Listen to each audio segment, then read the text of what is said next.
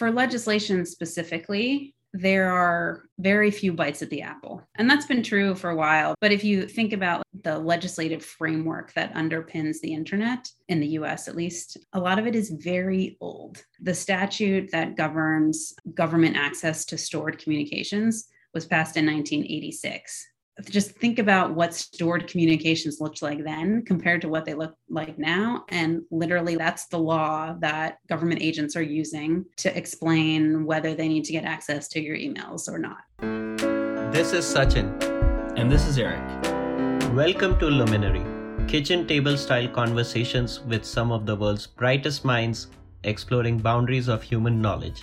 Join us on a pursuit to transmit intuition and ideas Find us at luminary.fm or on Twitter at luminaryfm. We would love to hear from you. Why are technology and software an integral part of change and shaping the world around us? We seek to dissect this question in the second season of Luminary. It's arguably at the heart of defining our trajectory as a civilization. Through a vast series of topics, our ambition is to weave a narrative incorporating a social, technical, historical, and philosophical lens, with contributions from titans of technology, theorists, builders, and tinkerers alike. If you have ideas, feedback, or simply suggestions for who to talk with, drop us a line on Twitter. The spirit of this journey is collaborative and community oriented.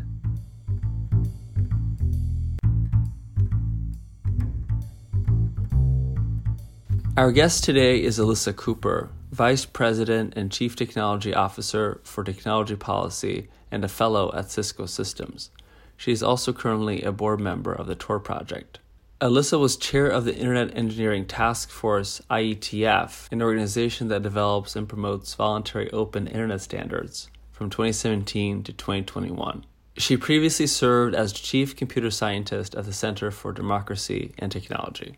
Our conversation centers around the internet what is the nature of the internet, why are technology standards important, and how do standards influence the internet, how are decisions on standards for the internet made. We also discuss policy and regulation of the internet, emerging technologies, as well as digital privacy.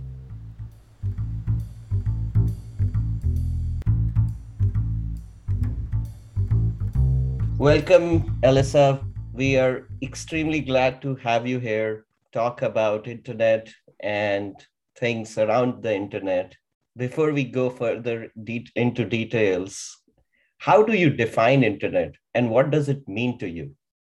I would say the internet is a global network of networks that allows for the exchange of any kind of digital information and it's built on top of open standards so you can contrast this with other kinds of networks insofar as you have lots of disparate different kinds of networks. You might be using Ethernet or fiber, I might be using Wi Fi. All of those things can be connected through a common set of communications protocols and standards that allows anybody anywhere in the world to exchange information. So that's my short definition of the internet. And it's, I think it's meaningful because it's not purpose built, it's general purpose. So it's not like the phone network. The phone network was really built for you to make voice calls. And we've tried to make it do other things with limited success. But the internet is very general purpose, it's global in nature. It was not designed to meet the needs of any one country or one region. It was designed to connect people across regions and countries and to allow anybody at the endpoints to create new inventions and be able to reach the entire world with those inventions. It's it's pretty special and unique, I think. And do you recall, I guess, your first interaction with the internet itself when you were maybe a, a, kid, you know, playing around with computers and stuff? Do you have any early memory around just an aha moment of what the internet is and could be? Yeah, I think for a lot of people who are I was growing up in the 80s, my my first memory of the internet was that like super harsh, loud noise that your modem makes when connecting. Um, so I will always associate that with, with the early days of the internet. Of course, the internet had already been around for a while at that point, but that was kind of my introduction into it. My dad was really thought he, he thought he was on the cutting edge. He still thinks he's on the cutting edge. He always wanted to be there. We were early adopters of the online service Prodigy which was you know before AOL was kind of in the in the CompuServe time, but we were Prodigy members and I got my own account. I mean, I was a little kid, but I got my own account and it was long before parental controls or anything like that. They had no idea what I was doing. I was really into gymnastics when I was a child and, and a young adult. I was a very serious gymnast. And so I found these bulletin boards where people were talking about gymnastics and I loved it. I was like, I didn't know who these people were, but they had strong opinions about who was the best Romanian or Chinese gymnast that year. And we would just argue about gymnastics on the internet. So that was kind of my very earliest experience with it. And and I liked it. I thought it was cool. That's a beautiful story. Thanks for sharing that. And just kind of sketching out a little bit for your thoughts on this stuff. What's your view, if any, on how software and specifically the internet can be used to affect positive change? So I think what continues to be revolutionary about the internet is the ability to connect people. And now at this point, it sounds so trite. And there's all these big companies who say that, literally use those exact words. But I think as society evolves, we continue to find new ways to do that on the internet even in the pandemic, right? The fact that people are cut off from each other physically, but they're able to see each other's faces that was a new widespread form of communication that we didn't have even 10 years ago at the same scale right? So i think that being able to form those bonds and make those connections with people you know or people who you you would will never meet in person i think a force for positive change. It's also a force for negative change. And that's i think become pretty clear that losing other forms of connection in and having only kind of online social network connection is creating problems but that doesn't negate the positive effects that it also has. And then i think the other the other really broad based positive change that the internet has wrought is just the dissemination of information and education and the democratization of that process such that you want to go learn about mourning doves because you're this happened to me like my 6-year-old came home and knew more about mourning doves than I did because they were studying birds in school. It's so simple to go learn everything that anyone in the world knows about mourning doves. You can go read the scientific papers and everything right? It's at your fingertips. And that's true on basically any topic. Now again there's a negative side there which is that the sorting and sifting of that information and the funneling of it and the filtering of it is ad hoc and can lead you down rabbit holes that you shouldn't have gone down. But nevertheless, that doesn't erase that really positive aspect that when you need more information, you can go find it, and that there's just a much wider availability than there ever has been before in human history.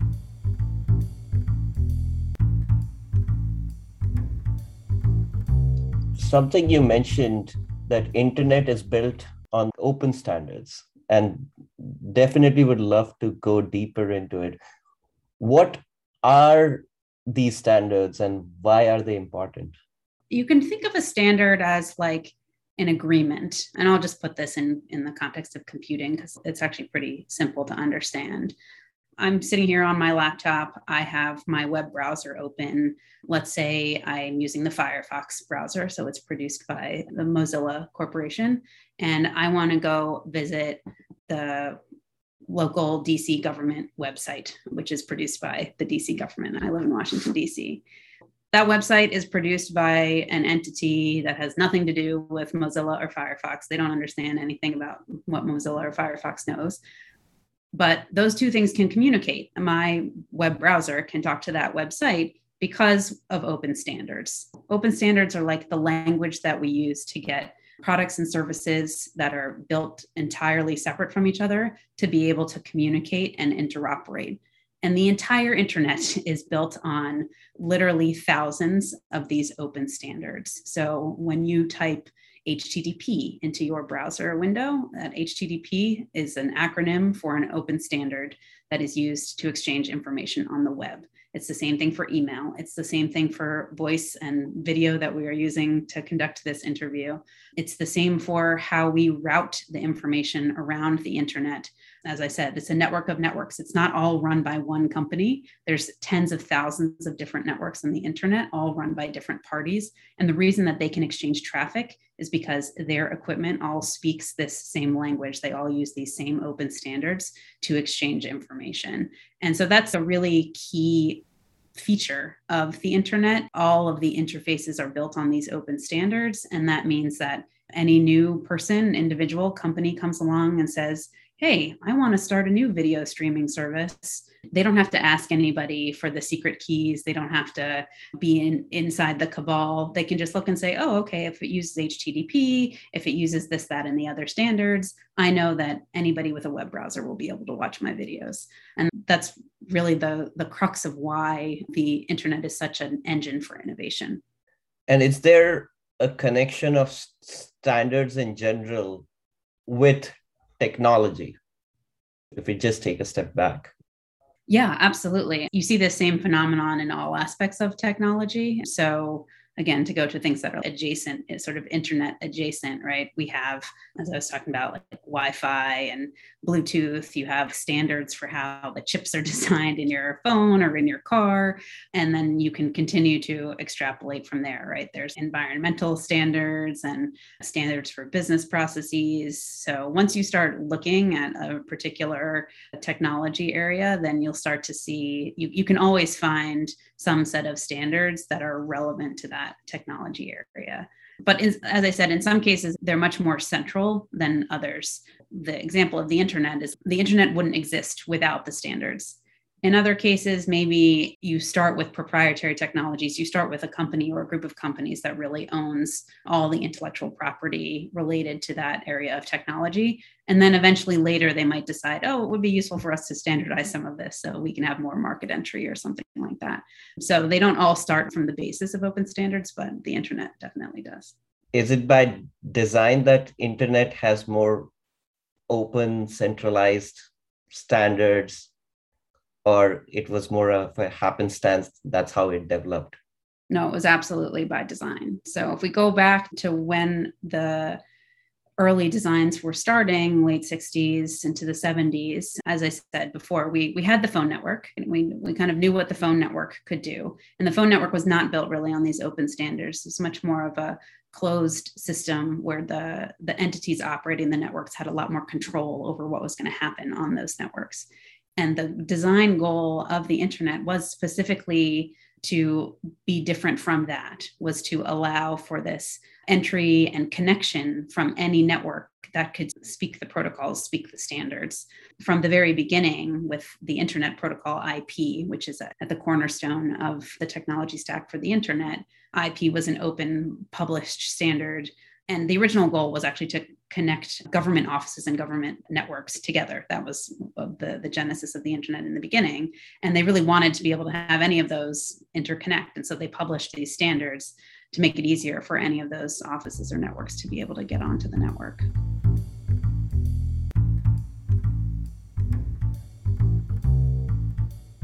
What's the best way to think about an open standard versus something that's standard, or I guess not open? How do you think about the notion of openness for a standard, breaking down the concept of sort of technology standards a bit further? So you can think about if you want to think about a closed version, you can imagine a single company that decides what the interface is going to look like between two components in their area of technology. Let's think about my printer. Okay, my printer not to hate on the, the printing industry i'm sure there's lots of wonderful innovation happening in printing but i don't know that much about that so i'll, I'll use it as an example my printer has printer cartridges right? Are they all the same? Does every printer use the same printer cartridges?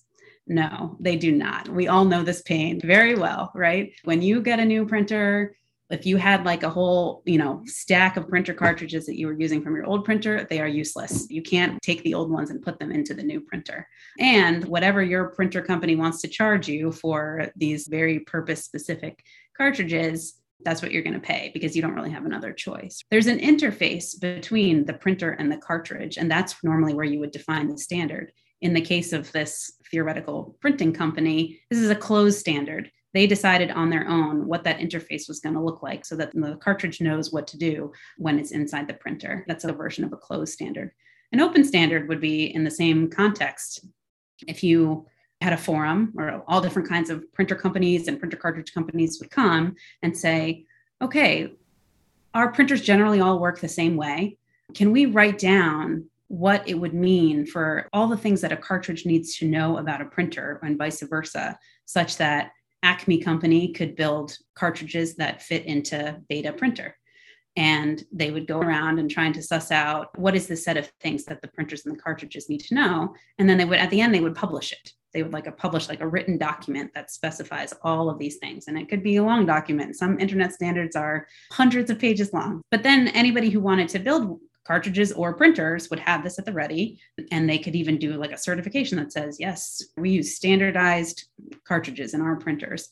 And then you'd have interoperability. So if you bought Acme cartridges, you could put them in your beta printer or vice versa. So that's kind of the difference between closed and open. And that open model is pretty much the the only one that flies when it comes to the core networking of the internet like how do we exchange the traffic how do we route it how do we make sure that it doesn't create a lot of congestion on the network those kinds of things and, and i guess just briefly on why they are, are important one lens you could take to that is coordination failure. You want to avoid coordination failure and you want stakeholders to coordinate as much as possible because that typically yields some benefit. Just maybe hone in on a little bit sort of the importance of standards. What if there were no standards at all? That's the one hypothetical to entertain. Yeah, I think if there were no standards at all, you would have just end up with these islands. So you would have lots of separate, disparate networking technologies that don't talk to each other. I don't know what a good analogy is for this. Maybe you can think about payment terminals. There's a lot of churn around this right now. When you go to a drugstore and you want to pay for something, you used to have to put your card in. And now sometimes, if you have the right kind of card, you can just sort of wave it, or you might be able to use your phone. But there's still there's a lot of movement here whereby you have all these separate systems. You never used to be able to just wave your phone at a payment terminal because your phone speaks a bunch of networking protocols and that terminal speaks a bunch of different ones and they don't understand each other. So I think if you didn't have standards, you would have a lot of that siloed experiences. You would need a different set of different software and different services and different devices to move from context to context where nothing was interoperable. And that's, from my perspective, really undesirable. we touched on bits and pieces of this, but we just love to talk a little bit more about the role of technical standards in shaping and building the internet broadly. How do you think about the taxonomy or structure of standards and our understanding from afar is that the IETF is, is fairly important. To grasp the taxonomy, it's useful to think about things in layers. So network engineers love their layers. We like think about things as stacks. I think a lot of people use this word stack not with no context, but I think the fact that people call it a stack actually comes from this mental model of things being layered. When we think about the layered model for the internet, at the lowest layer, you have physical connection. So I'm mm. actually stringing a wire between two devices in order for them to be able to communicate, right? So this can be coaxial cable, it can be fiber optic cable, it can be a radio wave, but it's some physical medium. And then at the next layer up, we have what we call the link layer, which allows you to make one connection. Whether I have coaxial cable or fiber or wireless, I need to be able to format the data such that it can make it from my computer to my wireless access point or to whatever the very next hop is on the network. But from that perspective, there's only two devices on the network. We just need to make one connection. But that's not good enough for the internet. So then we go up another layer, which is what very confusingly is usually called the network layer. And this is what creates global connectivity. So now we have standards and protocols that can reach from one end of the internet to the other. And this is a layer where internet protocol sits. And I'll answer your question about important protocols. Internet protocol is the most important one. So this is in the network layer.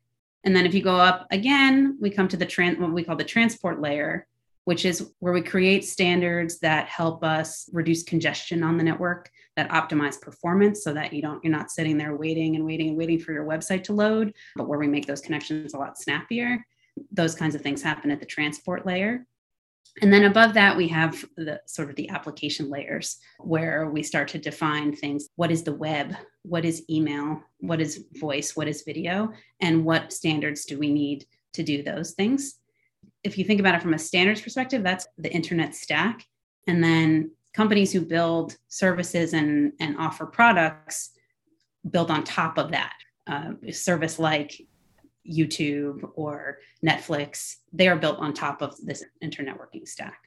If we look at the whole thing, you have standards organizations that are creating these standardized protocols and interfaces at every layer.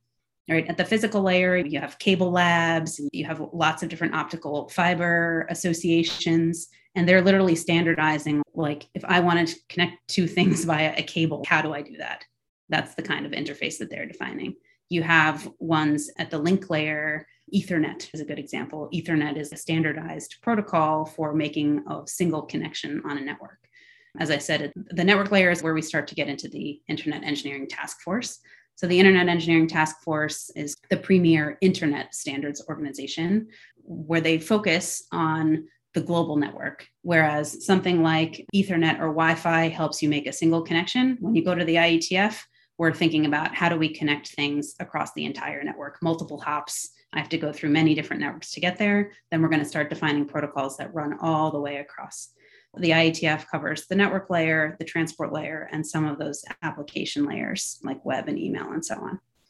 And you have other standards organizations doing some of those things as well. So there's a World Wide Web Consortium called the W3C, where they're doing lots of web standards, things like HTML, things like cascading style sheets, CSS, that help you author websites, those kinds of things, and that provide the interfaces that a browser needs in order to, to find websites. Those things are done in a different organization altogether called the, the Worldwide um, Web Consortium.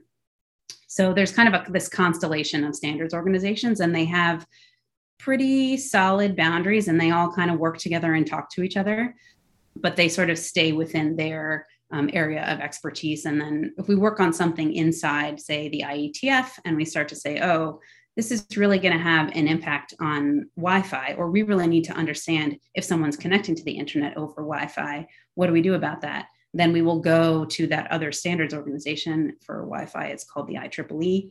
We will ask them, hey, we need a standard for this, or can you explain to us how does this actually work? And so the standards organizations kind of work together at those boundaries to make sure that when you pick up your your phone or your laptop, that everything just works and it's all kind of seamless at those borders.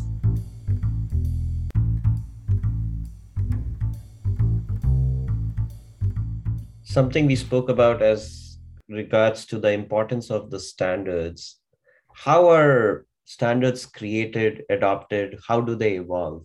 A typical standards process involves interested parties coming together early on. So, usually, this is engineers and architects who work for tech companies, for network operators. You have academics who will join, you have researchers, you might have members of civil society, you might have government agency staff or government researchers.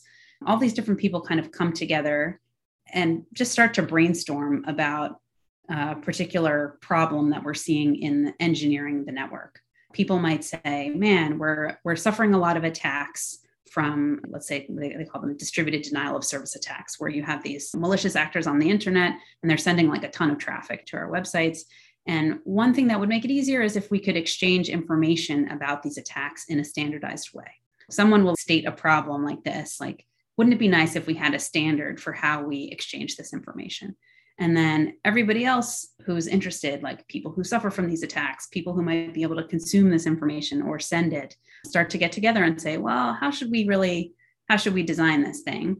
And so there, it's like a very collaborative process. You will have companies that have their own proprietary ways of doing these things, and they will think about making a contribution to the, the standard to say, like, well, here's how we do it and try to get the way that they do it to be the standardized way because then they don't have to change anything in, in what they've already built. So there, there can be some tension and tussle there. And then there's like a long iteration process. So you might get to a first draft of the standard and then you put it out for review and then you can have people reviewing it Usually within the Internet Engineering Task Force, there's about 120 working groups that are each pretty narrowly focused on a specific topic. So you'll have like this long process in the working group where you have many reviews and revisions.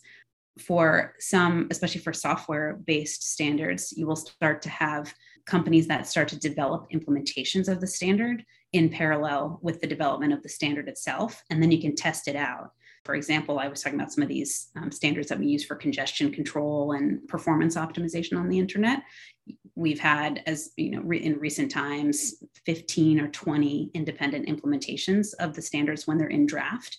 And then we have interoperability testing events where we go and see which features of the standard are working. like, is this thing actually controlling the congestion the way that we thought it would?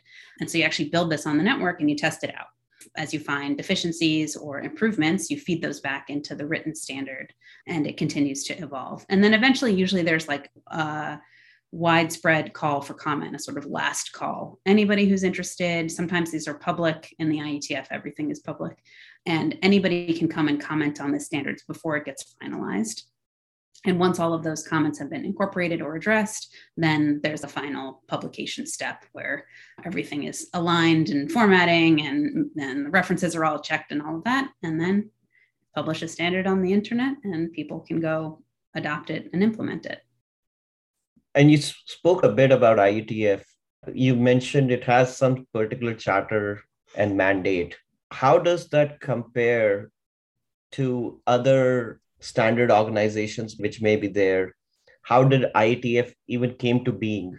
Give us more color on this. The ietf actually grew out of a government research task force which was being funded through darpa i think the defense advanced research projects agency out of the department of defense in the united states. So they had a research task force that was trying to unify many different people in government research agencies and in and universities who were all working on trying to build this network for the DoD. I think it was called the Gateway Protocol Task Force or something. It had some other name.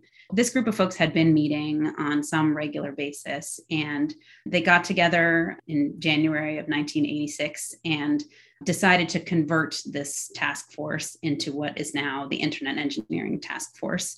It started to accrue more interest from other stakeholders outside of government and research and continued still meets three times a year but there's a lot of activity in between the meetings to develop the standards. So that's kind of how the the ietf got going. And, and the, mission of the ietf is actually very simple. It's to make the internet work better. That's it. So as i said is really super focused on solving engineering problems within that part of the protocol stack that's all about global interconnectivity between networked devices and is very focused on first of all, alignment with the existing internet architecture at this point. So that meeting was in 1986. Work had even preceded that, right? But we have more than 30 years of experience with internet standards and standardization and deployment. So we have a, very large deployed base of devices and software, some of which are not that easy to upgrade. And so there's a lot of focus on maintaining consistency and coherency with what we already have deployed out there so that nothing breaks. So that's kind of the realm that the IETF lives in. But as I said, there's the IEEE, which is focused on wireless technologies, or what we call IEEE 802, which is where they standardize the technologies that comprise Wi Fi.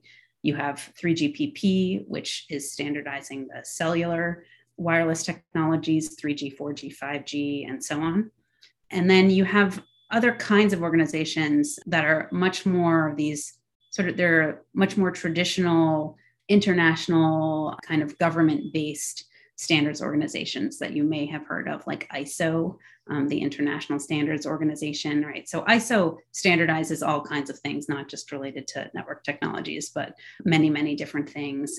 It operates more on the basis of countries and governments coming together and trying to figure out what is it that they want standardized or what is it that they want published as a standard so that it can be referenced in regulation and so on. The IETF is much more of a, a kind of market driven, private sector led organization by comparison. But you have things going on in ISO that are related to uh, things going on in the IETF. Same for the International Telecommunications Union, the ITU, which historically standardized technologies for the telephone network. So that's another kind of adjacent organization, but is also it's very government heavy, treaty based kind of organization, very different from the IETF.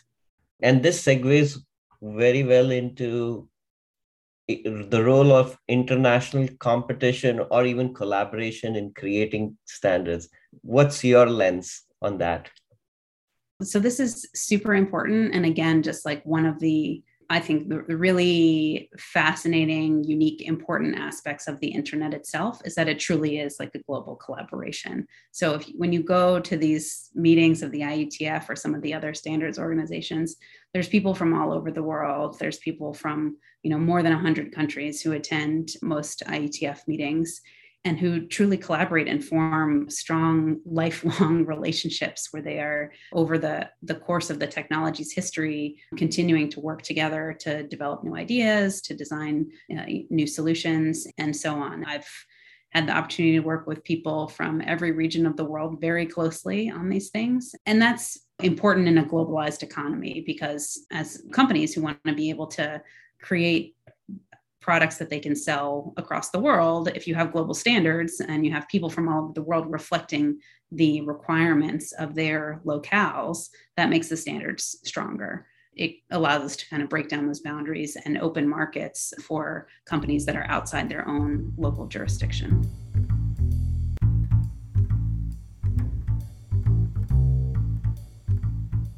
Going back a little bit to the evolution of these technical standards, maybe give us a little bit of a better sense on how these technical standards evolve and specifically with respect to decision making. So one would assume that not all voices are weighted equally in this process. And there's a lot of soft power as well that someone from afar might assume goes into all this stuff. So maybe talk about the decision making process on which new standards should be adopted. Is it more of a consensus? Driven or 50% plus, let's put our hands up in the air and vote, or are certain parties weighted more than others in decisions? And does that vary depending on the circumstance and so forth? Yeah, very good questions. Not every standards organization works the same way, but most of them do strive to operate on the basis of consensus and to avoid voting. Inside the IETF, there's actually no voting at all. Like there's never any votes that are taken and the IETF has no membership either. It's a very, very open organization. So anybody can join. There's no membership, and because there's no membership, there really can't be any voting because you can't count like who whose vote would count, right? But there are ways of determining consensus. And actually, just as an aside, I don't know if anybody has told you about the humming. Have you guys talked to anybody about the humming in the IETF?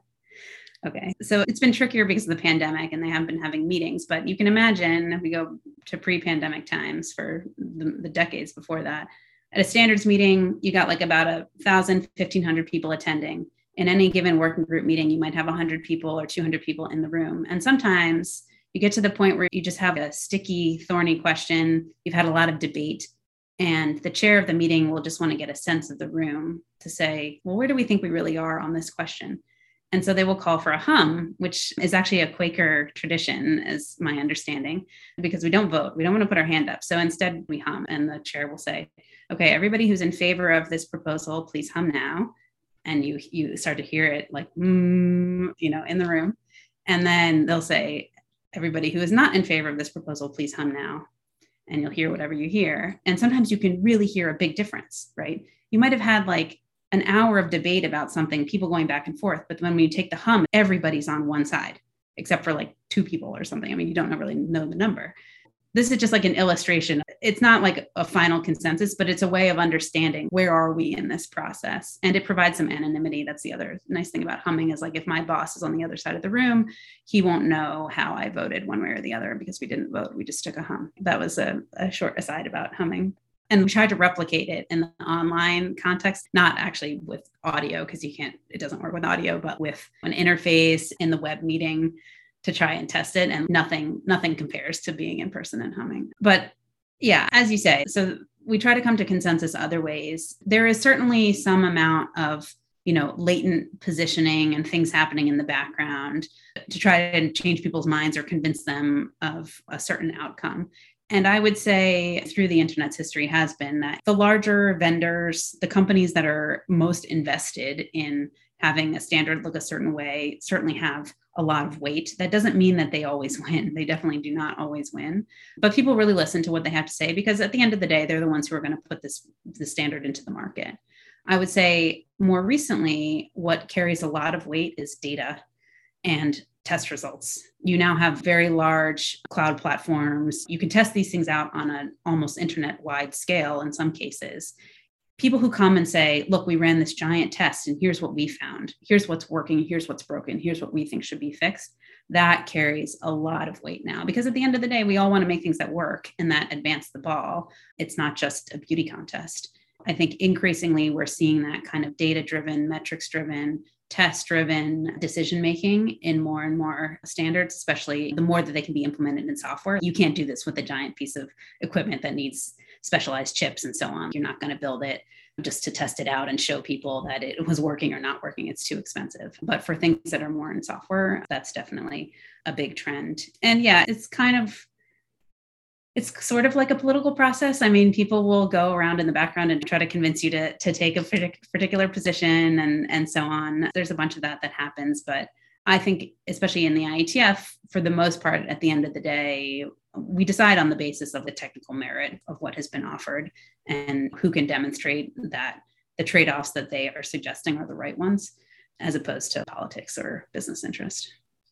Really, really helpful lens. And of course, you have probably one of the best vantage points. If you think about the importance of the internet and how important it is in setting kind of the right standards, very few people know much about how it works. People know, I think, decently well how things work in Congress, but probably very little about how this stuff works. So illuminating. Thank you.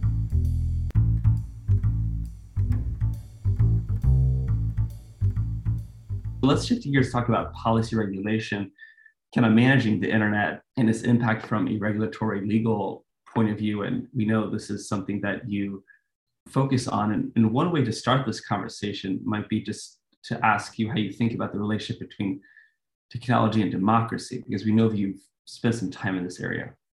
These days, I feel like it's an everything relationship. like you really don't have one without the other in either direction. That might seem more true today than ever, but I think it's actually just always been true because democracy is really about governance by the people. And in order to govern by the people, the people need to be informed and they need to be able to organize and hold their leaders to account. In a way, technology just changes the mechanisms that they have for doing all of those things. And that was true of the printing press. And it was true of consumer grade photography. And it's true of the internet. So I think it always kind of feels special right now, but I think it actually probably isn't that special. I think the printing press probably revolutionized people's understanding of democracy, and, and the internet is doing the same thing. I think they, they really don't exist without one another. And the task is to figure out how you can harness technology to safeguard democracy, I think, in a better way than we have been doing. Extending that to what have you learned about legislation and policy making of technology? So I think for legislation specifically, there are very few bites at the apple. And that's been true for a while, but it's only getting worse in a way. If you think about the legislative framework that underpins the internet, in the US at least, a lot of it is very old. The statute that governs government access to stored communications was passed in 1986. Just think about what stored communications looked like then compared to what they look like now. And literally, that's the law that government agents are using to explain whether they need to get access to your emails or not, right? So the windows are very narrow. I mean, it's the same for telecom. The last time the telecommunications regulatory framework was updated was in 1996, 25 years ago. So those broad-based pieces of legislation, they just don't come around very often. And the windows of opportunity to actually influence things and, and make changes from a legislative perspective are very, very narrow.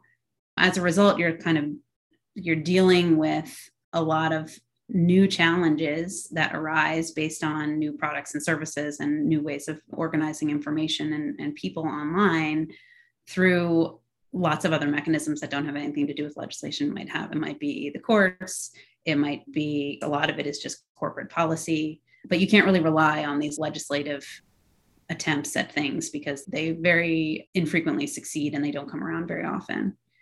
The other thing I feel like having spent 15 years working in the space that I didn't appreciate at the beginning is that policymakers have so many different demands on them. They're supposed to be improving the economy and the public health and the climate and serving the underserved and furthering the cause of justice and many things which if you're working on internet privacy or something they don't seem like they are related. But i think that the trick is to try to fit your issue into that set of things that is motivating them. When i first started working on technology policy i knew what my objective and my argument was but i was terrible at seeing it from their perspective and putting myself in their shoes of these hundred other things that they have going on. Why should they care about this today? And i think there's been quite a, a big shift in how people who work in technology policy have come to that. And so now for example you see a very strong union between civil liberties and civil rights.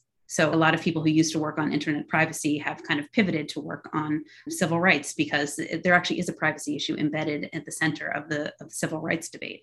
So, anyway, things like that I think are, are interesting to keep in mind in terms of framing the issues in a way that is compelling for the challenges that policymakers feel most viscerally. And a lot of those challenges are not directly internet policy related, but that you don't have to talk about that. You can just talk about why it's important to them. Do you have any view on or have you acquired any learnings around policymaking for emerging technologies? So really nascent technologies versus let's say the internet, which I guess in the grand scheme of things is somewhat nascent if you compare it to the existence of human beings which have been around for a lot longer than the internet. But you know, maybe think about technologies that have been around for a couple years or a decade or so. What should be really considered for emerging technologies from a policymaking point of view? From a regulatory perspective, the good thing is that regulation is super slow. it takes forever for regulatory authorities to realize that there's something for them to do to address a new technology that has entered into society. And I think that's, for the most part, that's actually a good thing because the main government policymakers and bureaucrats are not good at choosing what the next great technology should be. Innovators and entrepreneurs, and the market is pretty good at that with some caveats. So I think for emerging technologies, the main hard question is back to this incentives where do you direct research money? Where do you direct grant money and public support to try to ensure that the, the best new technologies flourish? You can see this in the current debates. It's odd to me that often in one breath people talk about AI, quantum, and 5G. I'm like, what these things are what are you talking about they, they are not really they have no relationship that you can discern other than that they're new things that people are talking about, but they're not even at the same level of newness. I find that to be kind of strange. And I think the underlying really hard question there is how much money do you put into the development of each of them or the other ones that you're considering? Or do you make generic funds available for research and, and just hope that, that you get the best result? So, from an emerging technologies perspective, I think that's the real job of policy is to figure out the best way to let technologies that are going to help solve societal problems flourish and that's very hard to do because what rubric do you use to, to decide it's not obvious. And is there something unique about legislation and policy making for internet specifically? I would say so. I mean there's a real difficulty because a lot of policy likes to build on precedent. So you start to have this internet thing and there's questions about how are we going to regulate it? And we're like okay well let's go look at whatever the previous analogy was. Well none of the previous analogies are very good is the internet like the phone network? Well in some ways it's like the phone network but in some ways it's really different. Is it like the news media? Uh, yes and no. Is it like the town square? Uh, yes and no. Is it like a retail marketplace? Uh, yes and no. This is what I have found working in, especially in internet specific policy, is that there's always this instinct to go find the comparison point. We did it this way for print newspapers, so we can do it this way for the internet. And the difficulty with the internet comes back to what we talked about at the very, very beginning. It's very general purpose. So it is both this speech bearing medium where anybody can speak. And in the US, we have this very strong First Amendment. And so that carries a certain set of obligations and limits on what you can do. But it's also this engine for commerce. And the whole economy is now built on the thing. That's not a technology that has any analog in history. That's what I think is is unique in thinking about internet wide policy is that you try to borrow things from here and there, but none of them feels like a very comfortable fit because the internet is so many things at once. And that creates a challenge. The other thing I would say, kind of getting out of just the US framework, is that obviously the internet is very much designed to be in tension with national jurisdictions. We have a global internet, but we don't have a global government uh, nor do we want one. I think that is a, a constant source of friction in terms of the inherent challenges that the internet poses to national sovereignty and to again to those modes of, that policymakers have of thinking about how they regulate or how they legislate. All of those are within the bounds of their own nation. Obviously there's some activity with intergovernmental organizations but that's also not a great fit for something like the internet which is again like a private sector driven institution so that's i think another thing that's kind of unique about the internet when it comes to technology. It's it's not the only global shared resource that we have. And so it probably needs to follow some of those models that we have for other global challenges. Are there any opportunities that you see that exist from a policy perspective for the internet? Yeah, I think so. I mean, I think something that I think was not well understood in the early days of the internet is the network economics and we're seeing a lot of the results of that now. Just the fact that when you have network effects and these these just outrageous economies of scale that are evident in in so many sectors that are built on top of the internet that the markets inevitably tip and you end up with these sort of winner takes all kind of situations in many many different markets on the internet the fact that there, there's clearly starting to be broad international recognition for that and that there's a, there's a role for policymakers to play in trying to kind of rebalance that and and reintroduce more competition into some of these markets. I think that's a huge opportunity and, and very important for the future of openness on the internet. We've talked a lot about open standards here. And if you have a whole internet that's dominated by a handful of companies that openness really deteriorates very quickly because you start to have to cede ground to these this small set of companies that controls everything that's probably the biggest opportunity that I see is that there's so much interest in in trying to rebalance in that area that I think that could be that could kind of lay a good foundation for the next phase of the internet. Taking the technology standard lens and policy making lens, I think you alluded to this. Are they at odds? Creating a standard versus creating a policy and what may exist already? I would say usually not. I don't think they're usually at odds. So a lot of times they work together. So you'll have policies that directly reference open standards or that need them to do so. So you can think of the 911 system, emergency calling.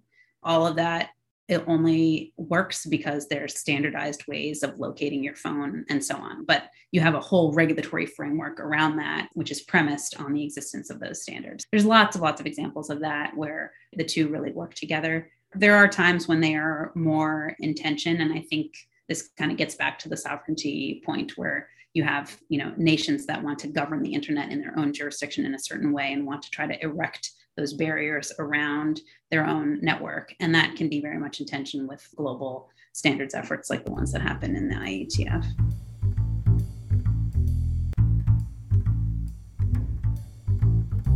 About digital privacy, the first thing would be to start with when we think about privacy, what are the privacy considerations in the digital versus the non digital world?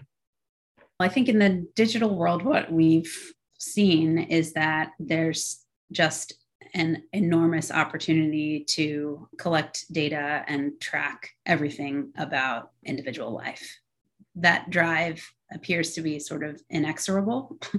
Hmm. that I've been working on internet privacy for a long time, and some days it feels like haven't accomplished much because small small gains that are made are quickly overcome by new and different ways that organizations find to, to collect more data about you.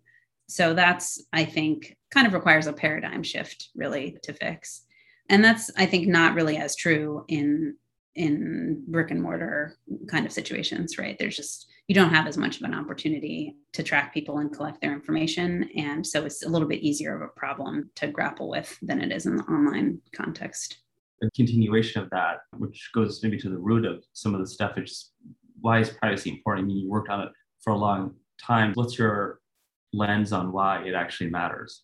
I think it's pretty fundamental to individual liberty. I think that it's hard to feel completely free if you feel like you're being surveilled. And I think that's true in a corporate context as much as it is in a government context, just given the institutions that we have today and how much data goes back and forth and and how much the shape of our lives are mediated through platforms that are provided by corporate actors.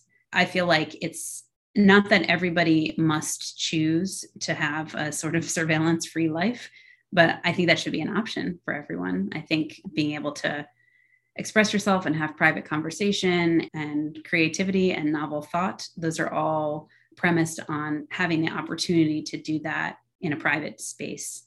And those those spaces have really eroded over the life of the internet. Yeah. In terms of the physical world, think about this as a non-digital world, the notion of privacy is fairly well understood in the US in terms of physical privacy, right? Why do you think there hasn't been a one to one correlation between physical and, and digital? Is it because it's just an entirely new paradigm and it's very different? Or because enforcement hasn't been as easy as it is perhaps in a physical world? Why do you think things are so different in the digital world in terms of the way consensus is currently established? I think there's probably two things. One is what I mentioned before the opportunity for data collection is so massive and seamless and easy. If you're walking down the street and trying to take pictures of people in order to create a database of faces, you're just the, the scale of that is is basically invisible when you compare it to scraping photos off a social network, right? It's just like it's not even worth trying. That's your objective is to collect pictures of faces. You would never ever just walk down the street and do it. so I think that's part of it is just that the ease with which data can be collected online puts you in a whole different realm when you start to think about, well, what, what should we do about it from a privacy perspective? The other thing though is that so much of it is invisible to the individual. If somebody's peeping in your house or violating your physical privacy in some way, you probably know about it because you were there, you're experiencing it physically, right? That's again almost the complete opposite of how it is online. Nobody understands what how much data is being collected about them. I don't care how many cookie pop-ups I get on my phone because we have European data protection law. Nobody understands the vast quantities of information that are collected and stored about every aspect of their lives therefore it's not really actionable. You can't be outraged every time someone violates your privacy on the internet because you just live in a constant state of outrage. That's why it's hidden from you. I think those two things really make a big difference between the physical world and the online world. Is, there anything else you would highlight that you've i guess learned is really hard about digital privacy or privacy in the digital world to sort of accomplish perhaps your vision for digital privacy? What's hard do you think to move in that direction? I think the hardest thing is that building businesses on the basis of data has proved to be more lucrative than anything else in human history. And safeguarding privacy requires changing those business models. It literally requires some people somewhere are going to make a lot less money if we institute true privacy rights, not privacy rights that are based on me clicking OK to consent to something, but actual limitations on what can be done with data and what can be collected. It will change the nature of the digital economy in serious ways. My personal view is that that should happen, that needs to happen for the good of humanity. But that's a hard pill to swallow for a lot of people, I think. Are there any projects which you've been involved with which are trying to at least put some equality, if you will, or tilt the balance towards privacy? Yeah, so I am on the board of the Tor project. Tor is a wonderful anonymity and anti censorship technology, which is used by millions of people around the world so that they can access the internet in a private way, especially in places where the things that they are doing might create suspicion or just anybody who needs feels the need for anonymous communication. So, yeah, I think it's a great initiative. I think scaling it to the scope or scale of the population at large is a wonderful moonshot kind of goal. And I'm happy to be on the board and helping with that. Yeah, we're fans. We're definitely fans of that Tor project.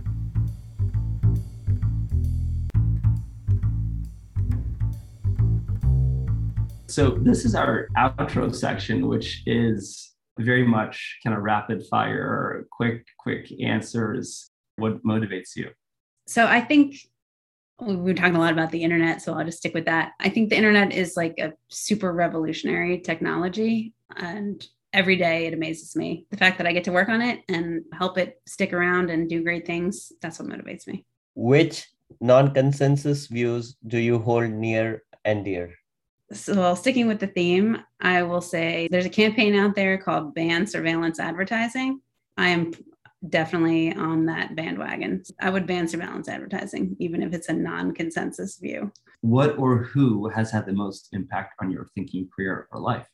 That title goes to my dad, who was a staunch consumer advocate working in not too, a little bit in internet policy, but in lots of other areas of policy. He's been a huge inspiration and supporter of mine as well. What are you currently reading? So I just finished a great book called Factfulness by Hans Rosling, which is about reframing the way that people who live in the West think about improvements in developing countries over time. Uh, really great book. If you need something that has an optimistic bent, I recommend Factfulness. Yeah, he's a fairly known Swede. I'm originally from Sweden. Yes. Um, I have the book in my bookshelf here. uh, that's a good one. Last one Who are your favorite writers or podcasters? I would say for fiction writers, my favorite is Ken Kesey. Uh, I'm a big fan of Sometimes a Great Notions, probably my favorite book. I also read most of what Charlie Warzel writes. He used to work for the New York Times and is now doing a Substack type thing. He writes great stuff about all of this social networking and what is the internet doing to democracy kind of stuff. And then from podcasts, I'm a big fan of the Hang Up and Listen podcast from Slate. It's actually a podcast about sports. I don't watch any professional sports, but I love this podcast. And I just started, I think, late to the party, Dan Carlin's Hardcore History, which is amazing. We hope you enjoyed the conversation. For more information and latest updates, visit us at luminary.fm or follow us on Twitter at luminaryfm. Please subscribe to the podcast, pop us an iTunes review, and share with friends. Don't forget to check out the show notes. And a quick disclaimer the views and opinions expressed in this episode by the hosts and the participants are solely those in independent capacity and do not in any way represent the views from any organization, company, or management they may be associated with. And thank you for listening.